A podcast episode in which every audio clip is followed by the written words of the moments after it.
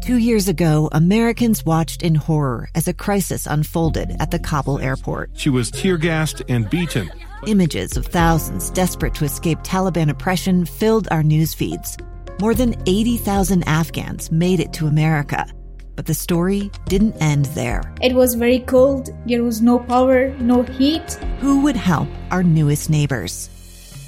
I'm Andrea Smardon. In Stranger Becomes Neighbor, you'll hear the stories of some remarkable refugees who left their homes and their dreams behind only to start over from zero. Their only possession was three blankets. And you'll meet Americans who stepped up to help them. You want me to come when you deliver your baby.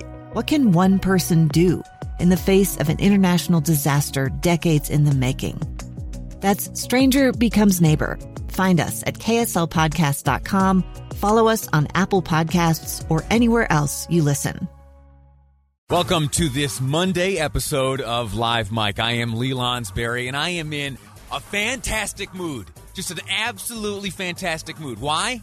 Well, you have for the last 166 days been hearing me day after day complain about being all cooped up in the guest bedroom, uh, hearing little baby Piper cry from the next door over. Uh, well, uh, well, things have changed, and I today uh, am pleased uh, to announce that I am back broadcasting from KSL Broadcast House. I'm here with the whole team. Uh, we're exercising good, great social distancing. I've got a mask here on hand. Uh, there are uh, towels and sprays and antiseptic wipes just everywhere. We're super clean here, and it is just a wonderful thrill to be back here. And hopefully, hopefully that translates. Hopefully, you'll feel some of the excitement in my voice throughout the day as we cover this long list of topics we're going to discuss here today, starting starting with Utah State University. Now, you've heard reported throughout the morning that there uh, at Utah's agricultural school that they have discovered uh, a certain way of tracking the movement of coronavirus uh, around that college community. They're looking in the sewers.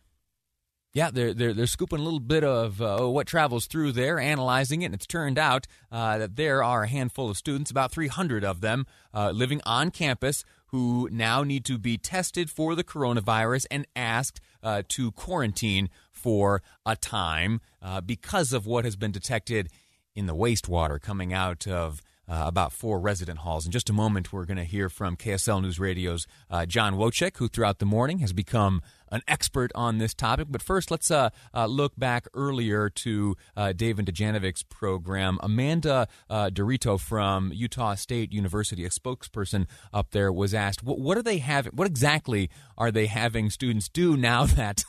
Now that the COVID has been detected in the wastewater. And listen, I promise I'm going to do my best not to make too many uh, wastewater or sewage jokes, uh, but just know, no, no, no, that it is, uh, it's not an easy task for me. So, all right, uh, now for the university uh, spokesperson, again, Amanda DeRito being asked, what are they having students do there now? So yeah, students are, are, we're not encouraging them to return home. That puts others at risk. So we're really um, asking them to quarantine in their room with their own household, in their suites and um, and hopefully it won't be too much longer before they get the test results, and we'll be able to separate which students can um, return to their their daily lives and which ones are positive or have had contact with a positive case and need to continue into isolation and quarantine. And then, of course, we'll continue to support those students to make sure they can continue their classes, get food deliveries, um, and, and anything else they might need while they do that and a very natural question as we certainly as we move into uh, this new era of schooling uh, both in the k through 12 level and then at the university level when these types of uh, situations arise when we find pockets of possibly infected individuals or in fact are able to uh, diagnose uh, as positive a handful of students. How do classes continue? So Amanda DeRito, uh, again on D2 this morning, was asked, how do they continue classes with so many students quarantined? Remember, that number is 300 given all of the different delivery methods that we have on campus, and most of them have um, some sort of online component, you know, we're we're really working towards keeping those going a lot of our classes that are in person are really really need to be have an in person component. So you know that's something that we'll we'll have to be flexible about as um, fall semester gets going.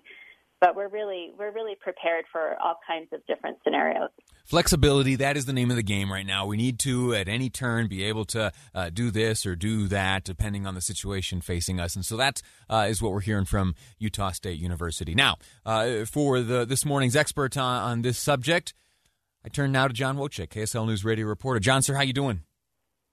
Uh, good to hear from you, Lee. Doing well. Glad to hear you're back at the uh, broadcast house. It feels good. I, I, know maybe for the listener, it just sounds like another voice coming through the radio, but for me, uh, to be back here where it's buzzing, uh, I can see producer Amy face to face and Amber and the whole team, Gustavo. Uh, it really is uh, a wonderful day for me. So thank you, thank you for that. It, tell me what you've learned here this morning. How'd they go about finding these these samples? Yeah, exactly. These wastewater samples. So what we know is Utah State University is actually one of uh, it's a total of four universities in Utah that have joined with the state to test sewage samples. And basically, what they're trying to do is they're trying to track the spread of COVID 19. It was actually back in April when researchers began testing the wastewater at, I think, around 10 different treatment plants along the Wasatch Front and also in northern Utah. So they're trying to, you know, get a hold of uh, a, vi- a potential COVID-19 outbreak before it gets out of control. So what they found is elevated levels of the virus in these samples, and it was in four different residence halls at uh, Utah State.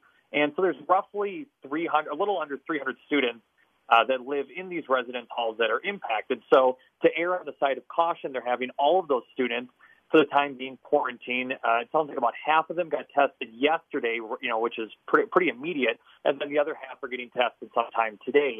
And then it's going to take at least a couple, two, three days for those test results to come back.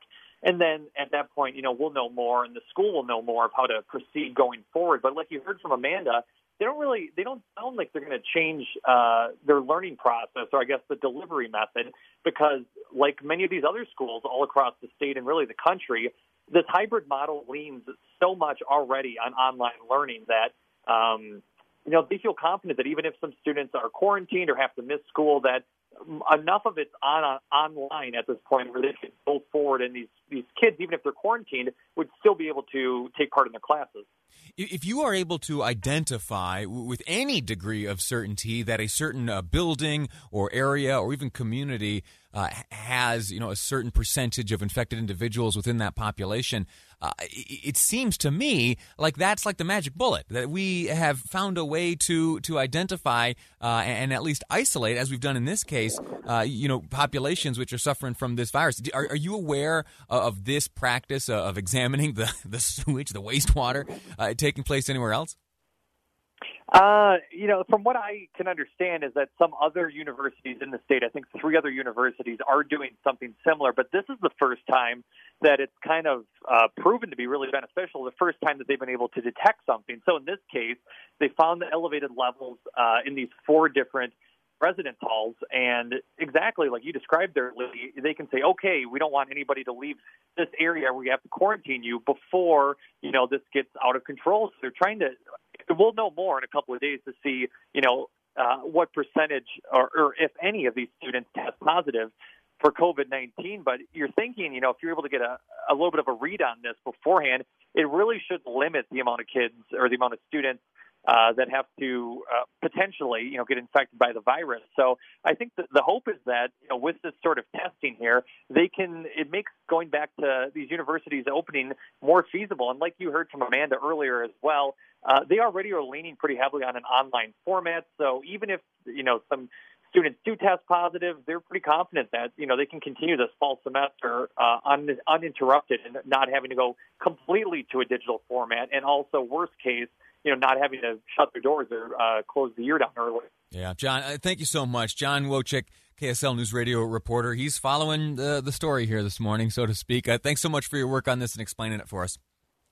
Thanks, Lee. All righty. Uh, again, like I said, this to me sounds like a tactic which we should have been doing for, for uh, you know, since the beginning of this virus because one of the, the questions we have had is how widespread is it? How what does community spread look like or community transmission? How are we able to identify uh, this place or that place? Uh, and how are we able to track uh, the the spread of this thing? And whereas plumbing the sewer system is a uh, it's a finite, it's a trackable, it's a recorded, it's a mapped out uh, system. We understand flow, we understand where things start and where they end up, and as you move your way uh, up the line, and as you test, you should be able to whittle down. It, it, it makes perfect sense to me, uh, but what do I know uh, about sewage?